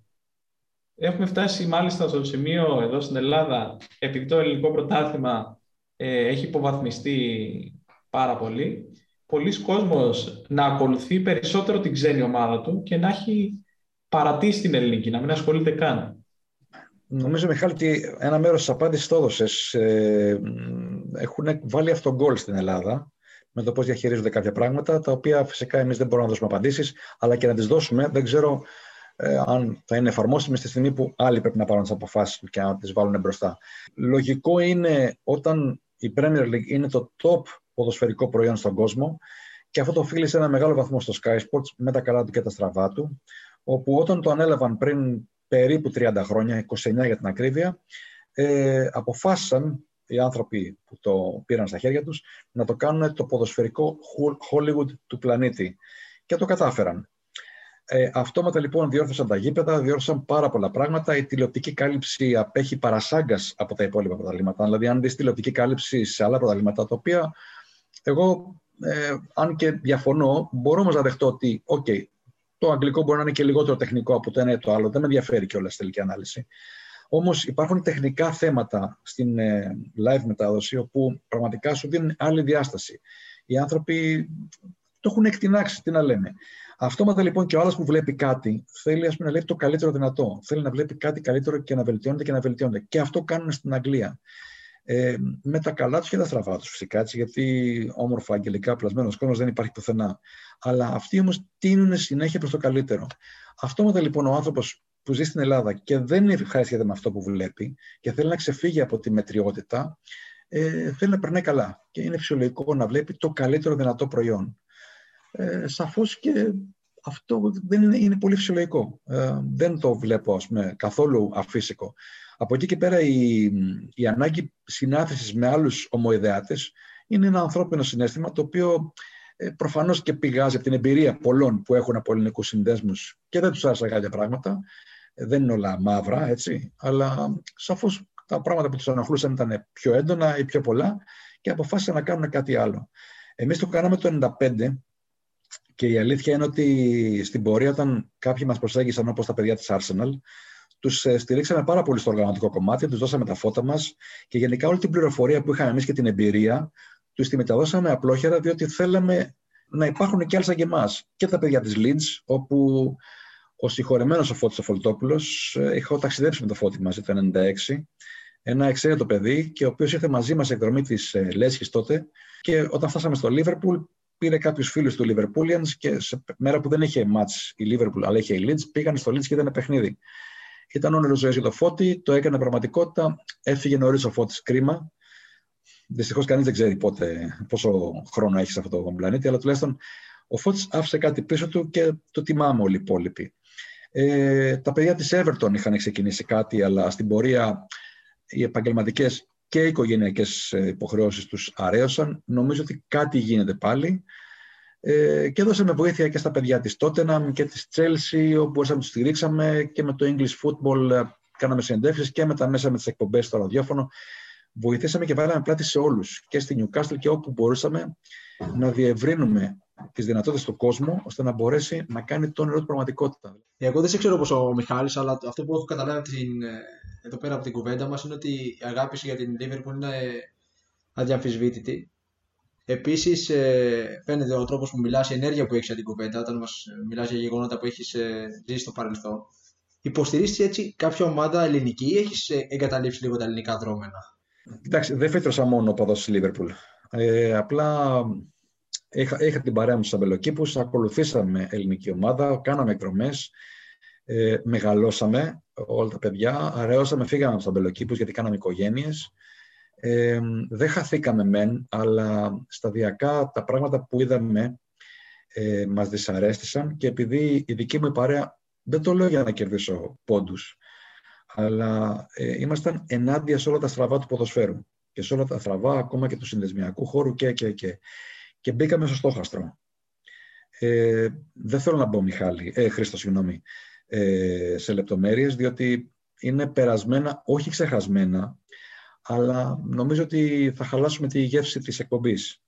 Ε, σταδιακά λοιπόν από το 1996 που ξεκινήσαμε την πρώτη εκδρομή, την οργανωμένη, γιατί εγώ ταξίδευα έτσι και πρώτη και νωρίτερα, είδα ας πούμε κάτι άλλο, κράτησα ό,τι καλό είχα από τα παιδιά της γειτονιάς μου, ε, κράτησα όλα τα καλά, ε, όλες τις κακές εμπειρίες, τις αρνητικές εμπειρίες, τις δυσάρεστες, τις άφησα στην άκρη. Όταν λέω στην άκρη δεν τις περιφρόνησα ή τις έσβησα, τις κράτησα σαν παράδειγμα προς αποφυγή επανάληψης. Ε, και το πρώτο πράγμα που έκανα ήταν να μεταφέρω όλη την εμπειρία μου στα παιδιά, ανεξαρτήτως από, αυτά που, που, από αυτούς που βρήκα, αν είχαν εμπειρία ή όχι. Και κάναμε ένα πολύ ωραίο ταξίδι. Στην πορεία σαφώς υπήρχαν και πάνω και κάτω και στις σχέσεις μας, αλλά κάθε φορά αυτό που κέρδιζε ήταν η σύνεση και η αγάπη για την ομάδα. Ε, κάναμε πολύ ωραίες δραστηριότητες στα 90s, ασχέτως αν τα μέσα ήταν πολύ διαφορετικά, δηλαδή κάναμε ραδιοφωνική εκπομπή για την ομάδα στον Sprint FM. Ήταν το ραδιόφωνο του, της εφημερίδας Ο Φύλαθλος. Ε, φτιάξαμε την κόκκινη αρμάδα με την υποστήριξη του Κέντρου Αθλητικού Ρεπορτάζ. Ε, κράτησε μόνο για 14 μήνες αυτό το περιοδικό. Μετά οι προσωπικές υποχρεώσεις μας ε, πήγανε πολύ πίσω και αναγκαστήκαμε και σταματήσαμε την έκδοση. Παραλίγο να το ξαναξεκινήσω κάποια στιγμή, γιατί έχω κρατήσει τα δικαιώματα για να τα προστατέψω δηλαδή και κάποιοι νόμοι που αλλάξαν στο ελληνικό κατά το 2016 βάλανε μεγάλη τρικλοποδιά και το παγώσαμε εκ νέου. Βλέπουμε, ποτέ δεν ξέρεις. Ίσως στο μέλλον δεν μπορούμε να το ξανακάνουμε. Ε, αυτό που κράτησα όμως στη, στην πορεία είναι όλο αυτό το ταξίδι ότι ήταν όλα εμπειρίες. Οπότε απέφυγα να συνεχίσω να είμαι τακτικός επισκέπτης σε ελληνικά γήπεδα. Όσες φορές δοκίμασα να επανέλθω, κάτι μου χάλαγε τη γεύση και έλεγα: Οκ, okay, ωραίο είναι, αλλά εγώ ας πούμε έχω κρατήσει κάποιες καλές αναμνήσεις, θα κρατήσω μόνο αυτές από τα ελληνικά γήπεδα και δεν θα είμαι τακτικός εδώ πέρα να βλέπω κάτι το οποίο με στεναχωρεί, με δηλητηριάζει, με απογοητεύει. Είναι αρκετά δύσκολη η ζωή μας στην εποχή που ζούμε. Γιατί να φέρνουμε στην ε, πόρτα και μέσα στο σπίτι μας και άλλες στεναχώριε. Βέβαια, και εσύ έζησε τον οπαδισμό μέσα από διαφορετικές δεκαετίες. Διέκρινες κάποιες διαφορές μεταξύ συνδέσμων που ακολουθούν ελληνικές ομάδες με αυτών που ακολουθούν τις ευρωπαϊκές. Δηλαδή, είναι διαφορετικά τα θέλω, ίσως και ο προσανατολισμός. Δηλαδή, η ποιότητα του κόσμου που συμμετέχει στον ένα σύνδεσμο σε αντίθεση με κάποιον άλλον. Κοίταξε, να μην αφορίζουμε και τους εδώ συνδέσμους. Δεν είναι όλοι το ίδιο.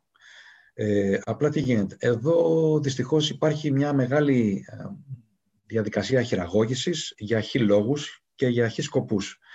Στο εξωτερικό ε, υπήρχε ας πούμε, ένα μεγάλο πρόβλημα στα AIDS, τρομερό πρόβλημα. Ε, πιστέψτε με, επειδή έγινα μάρτυρας κάποιων καταστάσεων, ευτυχώς λίγων και πέρασε και δεν ακούμπησε, ε, ο χολιγανισμός είναι μια λέξη που λέμε εμείς τώρα μεταξύ μας εδώ, τι ωραία τα λέμε, ε, Άλλο να το λες, άλλο να το βλέπεις στην τηλεόραση, άλλο να το βλέπεις ε, σε πρώτο πλάνο live. Ε, αυτή πέρασε λοιπόν προβλήματα κρίσης που ήταν και αποτέλεσμα κοινωνικών κρίσεων. Ε, τα βάλανε κάτω, τα παλέψαν, τα πολέμησαν, τα σταμάτησαν. Ε, όμως και οι σύνδεσμοι που υπάρχουν τώρα κάνουν μεγάλη προσπάθεια να υποστηρίξουν μέσα από τη σωστή διάσταση ε, την ομάδα τους. Ε, δεν είναι όλοι επιστήμονες, μην τρελαθούμε, δεν είναι όλοι με το σταύρο στο χέρι, δεν είναι όλοι καλοί, κύριοι κλπ. Υπάρχουν και οι πιο ακραίοι τύποι. Ε, απλά το σύστημα πλέον έχει βάλει αρκετές ασφαλιστικές δικλείδες ώστε να εμποδίζει να αναλάβουν πρωταγωνιστικό ρόλο οι ακραίοι. Κάτι που εδώ στην Ελλάδα δεν ξέρω πότε θα γίνει. Νομίζω εκεί ρε Γιάννη χάλασε το πράγμα. Δηλαδή από τη στιγμή που το παδικό κίνημα, μάλλον διαβρώθηκε από τη στιγμή που πέρασε η σχέση των οπαδών με την ιδιοκτησία της ομάδας σε επίπεδο συνδιαλλαγής και γίνανε ε, οι λεγόμενοι επαγγελματίες ε, οπαδοί, οι οποίοι στην ουσία δεν ακολουθούν την ομάδα, υπηρετούν ένα πορτοφόλι το οποίο ό,τι τους λέει κάνει αυτό, κάνει εκείνο, ακολουθούν από πίσω σαν οργανωμένος στρατός ε, δρούν σαν μοχλή πίεσης των επιχειρηματιών που διοικούν για να ε, χειρίζονται κάποιες καταστάσεις. Αυτό συνέβαινε τότε, ας πούμε, στην Αγγλία. Ο χουλιγανισμός οφειλόταν σε αυτό ή ήταν καθαρά μορφή εκτόνωσης. Ήταν κοινωνικό φαινόμενο ο χουλιγανισμός. Ήταν μορφή εκτόνωσης, ήταν, ε, αν θέλεις, ε, πραγματικά ένα κοινωνικό φαινόμενο το οποίο ήταν προέκυπτε ας πούμε, η εκτόνωση από τα κοινωνικά προβλήματα, τα, τα καθημερινά προβλήματα. Ε, ο Βορράς αντιμετώπισε πολλά προβλήματα οικονομικά με την ε, συγχωρεμένη, όπου έγινε πάρτι όταν έφυγε από τη ζωή η Μαργαρίτα. Ε, αλλά αυτό χωρίς να σημαίνει ότι και ο Νότος δεν πέρασε λίγα. Ε, εντάξει, πέρασε μεγάλη κρίση γενικά οικονομική, κοινωνική, ε, πολιτική και σε πάρα πολλά πράγματα, ας πούμε, η Αγγλία και αυτό φυσικά εκτονωνόταν στα γήπεδα. Όμως είπαμε ότι παρότι και στα, στα 90s υπήρχαν πολλά προβλήματα, εγώ ας πούμε την πόλη την, ε, την έκανα κτήμα μου στα 90s, ε, γιατί γνώρισα πολύ κόσμο, οπότε είχα την πολυτέλεια εντός εισαγωγικών να μάθω πολλά πράγματα ε, για τη ζωή τους από μαρτυρίες ανθρώπων που βίωσαν και τα AIDS. Γιατί αλλιώς είναι να πηγαίνεις για ένα παιχνίδι στα AIDS και να φεύγεις, και αλλιώς είναι να πηγαίνεις και να κάθεσαι δεκαήμερα από την αρχή των AIDS, τα οποία είναι κοντά στα AIDS και σου έρχεται όλη η κληρονομιά, όλη η εμπειρία φρέσκια στο να την ζήσεις μέσα από τις αναφορές τους, από τις αφηγήσεις τους. Ε, έτσι λοιπόν το κοινωνικό φαινόμενο εκτονόταν στα γήπεδα. Είναι τρομακτικό να ακούς ότι βγαίνουν από, το, από τη Lime Street, που είναι ο κεντρικός σταθμός του Liverpool του τρένου, και μετά το Ρανκόν, που ήταν ο πρώτος σταθμός προαστιακός του Liverpool, ε, στον πρώτο σταθμό εκτός Liverpool περιφέρειας, δεχόντουσαν επιθέσεις από το οποιοδήποτε. Δεν είχε να κάνει την πράγμα τη United απαραίτητα ή τη Everton, που δεν συνέβαινε ποτέ κάτι τόσο ακραίο με την Everton. Συνέβαινε από κάποιους τοπικούς ε, φορείς ε, ποδοσφαιρικούς. Ε, ήταν λοιπόν αυτοί είχαν τα προβλήματά τους, ήταν άνεργοι, πεινούσαν, δεν είχαν αυτό, δεν είχαν το ένα, δεν είχαν το άλλο και μέσα από το σαββατιάτικο event ξεδίνανε. Οπότε ήταν κάτι το οποίο δεν ελέγχεται από τις ομάδες. Δεν υπήρχε τρόπος και λόγος να ελεγχθεί από τις ομάδες. Χωρίς αυτό να σημαίνει ότι κάποιοι άλλοι φορείς ίσως να μην είχαν διεισδύσει μέσα. Ναι, συνέβαινε. Υπήρχαν ας πούμε, ακραία στοιχεία. Στο Λονδίνο, στις ομάδες, υπήρχαν αρκετά ακραία στοιχεία τα οποία είχαν διεισδύσει αρκετές ακραίες ομάδες, είτε από τη μία είτε από την άλλη μεριά και εκτονόντουσαν και σε αυτό το κομμάτι. Αλλά και αυτό όμως είχε να κάνει με. Εννοείς σε πολιτικό επίπεδο, έτσι. Κομματικό ναι, πολιτικό. δηλαδή δεν ήταν μόνο μία πλευρά, γιατί νομίζουμε ότι είναι μόνο μία πλευρά. Δυστυχώς ο καθένας ανάλογα με το τι αντιμετωπίζει και πώς αντιμετωπίζει, επιλέγει να είναι σε μία πλευρά που θεωρεί ότι αυτός έχει δίκιο και μετά αντιμάχεται τον άλλον και ξέρεις, η δράση φέρνει αντίδραση. Είναι πολύ φυσιολογικό. Ανθρώπινο είναι, μην τρελαθούμε. Βέβαια, εγώ έχω παρακολουθήσει κάποιες ε, ταινίες που υπάρχουν στο, στο ίντερνετ που να πάρεις μια ιδέα τι γινόταν στο παρελθόν. Είναι έτσι, Χρήστο. Είναι έτσι. Ε, έχω δει, ας πούμε, ατμόσφαιρα σε πάμπα που ε, προσέχεις πάρα πολύ τι λες. Γιατί μπορεί να μπλέξεις σε περιπέτεια από εκεί που το περιμένεις. Με μια λάθος λέξη. Η οποία μπορεί να μην έχεις και πρόφαση καν να την πεις. Και ειδικά όταν κάποιος άλλος είναι ίσως από την, την επίρρεια αλκοόλ. Τώρα, μέσα από τις εμπειρίες σου, εσύ, όσον αφορά το οπαδικό κίνημα, πού πιστεύεις ότι πρέπει να επικεντρωθούμε έτσι, όχι τόσο στην Ελλάδα, αλλά και γενικά; Είναι δηλαδή η αντίσταση στο λεγόμενο modern football, είναι η πάλι για διατήρηση των τιμών των εισιτηρίων σε χαμηλά επίπεδα, ίσως είναι και πολύ σημαντικό τώρα η εξάλληψη της βίας. Η εξάλληψη της βίας ε, εφαρμόζεται ε, χρήστο μόνο εκεί που η πολιτεία παίρνει αποφάσεις και τις εφαρμόζει. Να τις παίρνει απλά για να τις κορνιζάρει πίσω όπως έχουμε όλοι μας ξέρω κάτι, διακόσμηση δεν έχει νόημα να το κάνει. Ε, άρα πρέπει να πάρεις σκληρές αποφάσεις, τις οποίες θα πρέπει να εφαρμόσεις με οποιοδήποτε κόστος, ε, για να μπορέσει να προχωρήσει το άθλημα.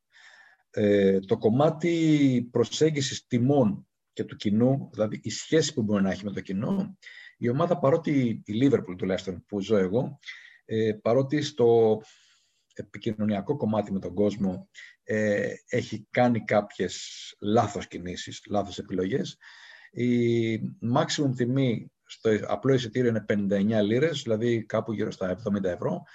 Δεν είναι σε τιμή αν σκεφτείς το τι σου προσφέρει, τι θέαμα σου προσφέρει, τι βλέπεις στον αγωνιστικό χώρο, έτσι. Ε, σε κάποια άλλα γήπεδα φυσικά οι τιμές είναι εξωπραγματικά ε, υψηλές και δικαίως διαμαρτύρεται ο κόσμος. Όμως, ε, αλλάζουν τα δεδομένα, υπάρχει εξέλιξη και δεν ξέρω κατά πόσο μπορούμε να την εμποδίσουμε ή να την κοντρολάρουμε ή να την τροποποιήσουμε. Είναι ένα πολύ μεγάλο σύμπλεγμα δεδομένων αυτό και πραγματικά δεν ξέρω αν φτάνει μια εκπομπή για να το συζητήσουμε. Έχουμε κάνει στο κανάλι μας στο YouTube, στο liverpool.gr, TV, πολλές συζητήσεις όσον αφορά το, το οικονομικό κομμάτι της ομάδας. Με τους ισολογισμούς, με το financial fair play, έχουμε θίξει κοινωνικά θέματα. Έχουμε κάνει συνολικά περί τις 6 ώρες στο σύνολο εκπομπών. Νομίζω ήταν 4 ή 5 ώρες, 4 ή 5 εκπομπές, 4 5 επεισόδια. Και πάλι βλέπεις ότι ενώ αναλύουμε πάρα πολλά πράγματα και θα βάλουμε στο τραπέζι, ο κόσμος βγάζει άλλα ερωτήματα και θα βγουν πάλι ερωτήματα και είναι πολύ φυσιολογικό. Έχω την αίσθηση ότι κάπου πρέπει λίγο να ηρεμήσει το πράγμα. Το πρόβλημα είναι βέβαια ότι στο ποδόσφαιρο μπαίνουν και κάποιοι άνθρωποι οι οποίοι έχουν απώλεια επαφής με το τι αξία έχει το χρήμα. Να μην λέμε τώρα πράγματα και θίγουμε συγκεκριμένα γεωγραφικά μέρη του πλανήτη, αλλά είναι ένα γεγονός, ένα επαρκτό γεγονός. Ε, και δεν ξέρω πραγματικά πού μπορεί να φτάσει το πράγμα αυτό. Πρόσφατα είχα κάτι πάρα πολύ σωστό για το salary cap, όπως εφαρμόζεται στο NBA, να μπει στο ποδόσφαιρο. Θα εφαρμοστεί, ακόμα και αν μπει, διότι είδαμε ότι το financial fair play ε, και που μπήκε, μετά από ένα σημείο έγινε λίγο διακόσμηση.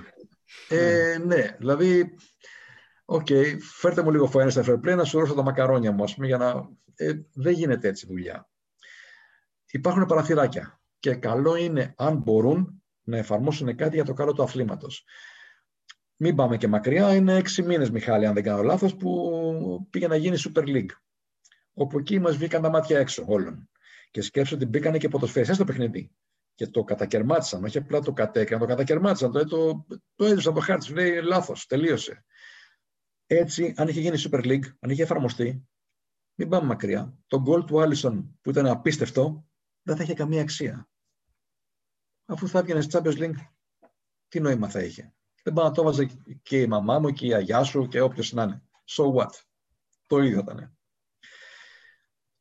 Και για να κλείσουμε, Γιάννη, σιγά σιγά μας πιέζει ο χρόνος. Μας είχες πει περίπου τέτοια ώρα να σταματήσουμε. Εγώ θέλω να κλείσω λίγο έτσι όπως ξεκίνησα με τη λέσχη της Liverpool και να ρωτήσω, εσύ σαν πρόεδρος αυτή τη στιγμή, τι θα ήθελες να δεις στο μέλλον, ε, σύντομο κατά προτίμηση, να βελτιώνεται στη λειτουργία της, ε, τόσο της ίδιας, αλλά και των fan clubs στην Ελλάδα. Αυτό που ξέρω είναι ότι θες σίγουρα να υπάρχει ένας χώρος σταθερός, να μην πηγαίνουμε στην Πανόρμου, στην pub, ε, η οποία είναι εξαιρετική, τρομερή, μας φιλοξενεί, αλλά δεν είναι χώρος της λέσχης.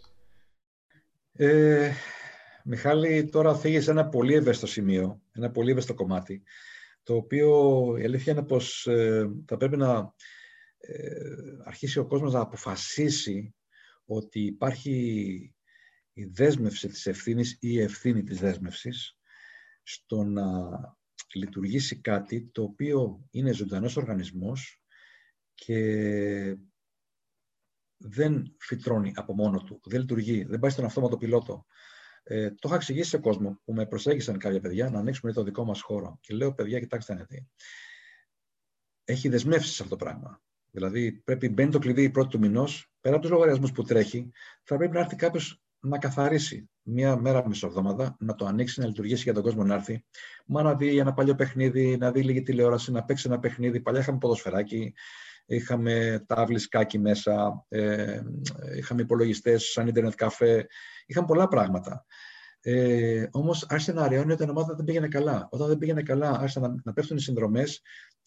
Οι λογαριασμοί όμως πρώτον δεν σταμάτησαν να τρέχουν, δεν μειώθηκαν. Και δεύτερον, ε, και ο κόσμος άρχισε να κουράζεται και δεν ερχόταν να βάλει το κλειδί στην πόρτα να καθαρίσει να πάει να πληρώσει τους λογαριασμούς. Τώρα έχουμε την πολυτέλεια της ηλεκτρονικής πληρωμής, και αυτό διευκολύνει. Αλλά υπάρχει μια ευθύνη στην οποία πρέπει κάποιος να δεσμευτεί ή κάποιοι να δεσμευτούν. Διότι ένας δεν μπορεί να το σηκώσει το βάρος, Μιχάλη. Και είναι πρόβλημα.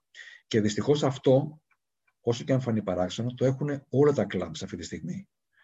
Uh, ίσως σε κάποιους να φαντάζει το ιδανικό που ένα-δύο κλαμπs έχουν το χώρο τους, αλλά είναι πλασματική εικόνα ε, στο διαβεβαιώ αυτό γιατί μιλάω με πολύ κόσμο, καθότι τους χώρους αυτούς τους συντηρεί ένα με δύο άτομα από την τσέπη του, επειδή έχει την οικονομική άνεση. Ε, και φυσικά λαχανιάζουν για αυτό το πράγμα, διότι έχει πάρα πολλές υποχρεώσεις. Φαντάσου, να σου το πω διαφορετικά, ε, δεν ξέρω αν έχεις δουλέψει υπεύθυνο σε κάποιο μαγαζί, σε κάποιο, σε κάποιο πόστο, φαντάσου όλο αυτό να σου λέει κάποιος, ξέρεις κάτι, ε, αν δεν μπουν 10 πελάτες μέσα, δεν μπορείς να πληρωθείς. Ε, πώς θα γίνει; Άμα δεν μπουν λοιπόν 10 μέλη μέσα να πληρώσουν τη συνδρομή του, δεν μπορείς να πληρώσεις λογαριασμούς. Άρα, λουκέτο. Συμπτωματικά από το 2015 είμαστε στην ΠΑΜ, είναι η αλήθεια. Όταν μας ε, ζήτησαν στο χώρο που ήμασταν σε πόλη, στο τελευταίο χώρο, ε, εξωπραγματικά ε, πράγματα, με αποτέλεσμα να πάμε προσωρινά στην ΠΑΜ και όταν έκανα έρευνα αγοράς στους αμπελοκήπους, ζήταγαν για χώρους που ήταν κλειστοί 5 και 6 χρόνια ε, αστρονομικά νούμερα παρατημένοι χώροι οι οποίοι πληρώνανε και τον ένφια τους και δεν τους ενδιαφέρε τίποτα. Σου λέει το νέο κλειστό, τον πληρώνω λέει και δεν το, δεν το, δεν το, δεν του μειώνει την τιμή του, ας πούμε, την αξία του. Σεβαστό. Αλλά και εμείς δεν μπορούσαμε να πληρώνουμε 500 και 600 ευρώ όταν τα μέλη δεν ακολουθούσαν πιστά τις υποχρεώσεις τους. Οπότε προτιμήσαμε να κάνουμε μια τροποποίηση στη λειτουργία της λέσχης. Ε, ναι, μεν πληρώνουν τη συνδρομή τους και δάμε ένα ελάχιστο ποσό για κάποια λειτουργικά έξοδα όπως είναι κινητό, σταθερό, internet site, server ε, κλπ. Και το μεγαλύτερο, το 90% της συνδρομής, γυρίζει στα μέλη σε accessories, ε, σε αναμνηστικά, να τα φοράνε, να τα ευχαριστούνται, να, να πηγαίνουν, ξέρω εγώ, το χειμώνα με τα χειμερινά, το καλοκαίρι με τα καλοκαιρινά μπλουζάκια τους, με τα καπέλα τους, με, τα, με τις μάσκες τους, ανάλογα την εποχή. Με αναμνηστικά, παλιά είχαμε μεγάλη συλλογή υπάρχει ακόμα από παιχνίδια της ομάδας. Υπήρχαν συλλέκτες που τα κυνηγούσαν σαν παλαβή. Σε άλλους μεσολαβήσαμε να τους βάλουμε στη διαδικασία να μαζεύουν προγράμματα, ειστήρια αγώνα, δηλαδή μεγάλη γκάμα. Ε, έτσι λοιπόν το κάναμε διαδικτυακό και ακολουθήσαμε και ένα μέρος του παραδείγματος της ομάδας. Δηλαδή, κάποιος αγοράζει την κάρτα της ομάδας, δεν πάει στην ομάδα κάθε Σαββατοκύριακο. Ε, το κάναμε έτσι μέχρι να δούμε τι μπορεί να γίνει στο μέλλον. Έχω κάτι στο βάθος του μυαλού μου, αλλά δεν θα γίνει άμεσα. Μπορεί να το αφήσω κληρονομικά κάποια στιγμή ε, για να συνεχίσει λες και να υπάρχει και να είναι σπιτωμένη εις τον αιώνα των αιώνων. Βλέπουμε. Ποτέ δεν ξέρεις. Ναι, ήταν ε, πάρα πολύ ωραίο, αλλά έτσι όπως έθεσε στους όρους, η αλήθεια είναι ότι αυτό χρειάζεται κόσμος, χρειάζεται να βάλουν πλάτη και μην ξεχνάμε ότι αυτά είναι πάντα δευτερεύον πράγματα, δευτερεύοντα, είναι χόμπι. Αυτό, αυτό. Είναι πάρα πολύ δύσκολο να κάνεις τρόπο ζωής στο χόμπι πλέον. Στα 90s ήταν πιο εύκολο. Ε, στα, στην επόμενη δεκαετία, στην πρώτη αυτού του αιώνα, άρχισε να δυσκολεύει ε, και σταδιακά δυσκόλεψε περισσότερο. Η κρίση έφερε πάρα πολλά προβλήματα. Η οικονομική κρίση, η οποία είναι τεχνητή και σε όποιον αρέσει στο σχολείο μου, ε, έφερε πάρα πολλά προβλήματα. Ε, και δυστυχώς ένα από αυτά είναι και ο χρόνος του κόσμου ε, που τον πιέζει πάρα πολύ να ασχοληθεί με τα καθημερινά του προβλήματα και να τα αντιμετωπίσει. Που είναι πάρα πολύ φυσιολογικό έτσι. Ήρθε και ο κορονοϊός και ε, θα κάνει ναι. ακόμα το κερασάκι της τούρτας. Για τους οπαδούς μας άφησε έξω από τα γήπεδα για ένα χρόνο. Αυτό ήταν, ε, θα, θα, το κλείσω Μιχάλη και θα σου πω την εμπειρία η οποία θα φρικάρετε τώρα. Σκέψου όχι μόνο εμένα αλλά και πολύ κόσμο όπου είχαμε οργανώσει εκδρομή τελευταία αγωνιστική με την Τζέλση τη χρονιά που πήραμε το πρωτάθλημα. Και με τον κορονοϊό φυσικά δεν μπορούσαμε να πάμε. Και τότε τηλεόραση. Ήμασταν με εξασφαλισμένες θέσεις με πρόγραμμα εκδρομής ε, αεροπορικά ξενοδοχείο κλεισμένα από τον Νοέμβριο.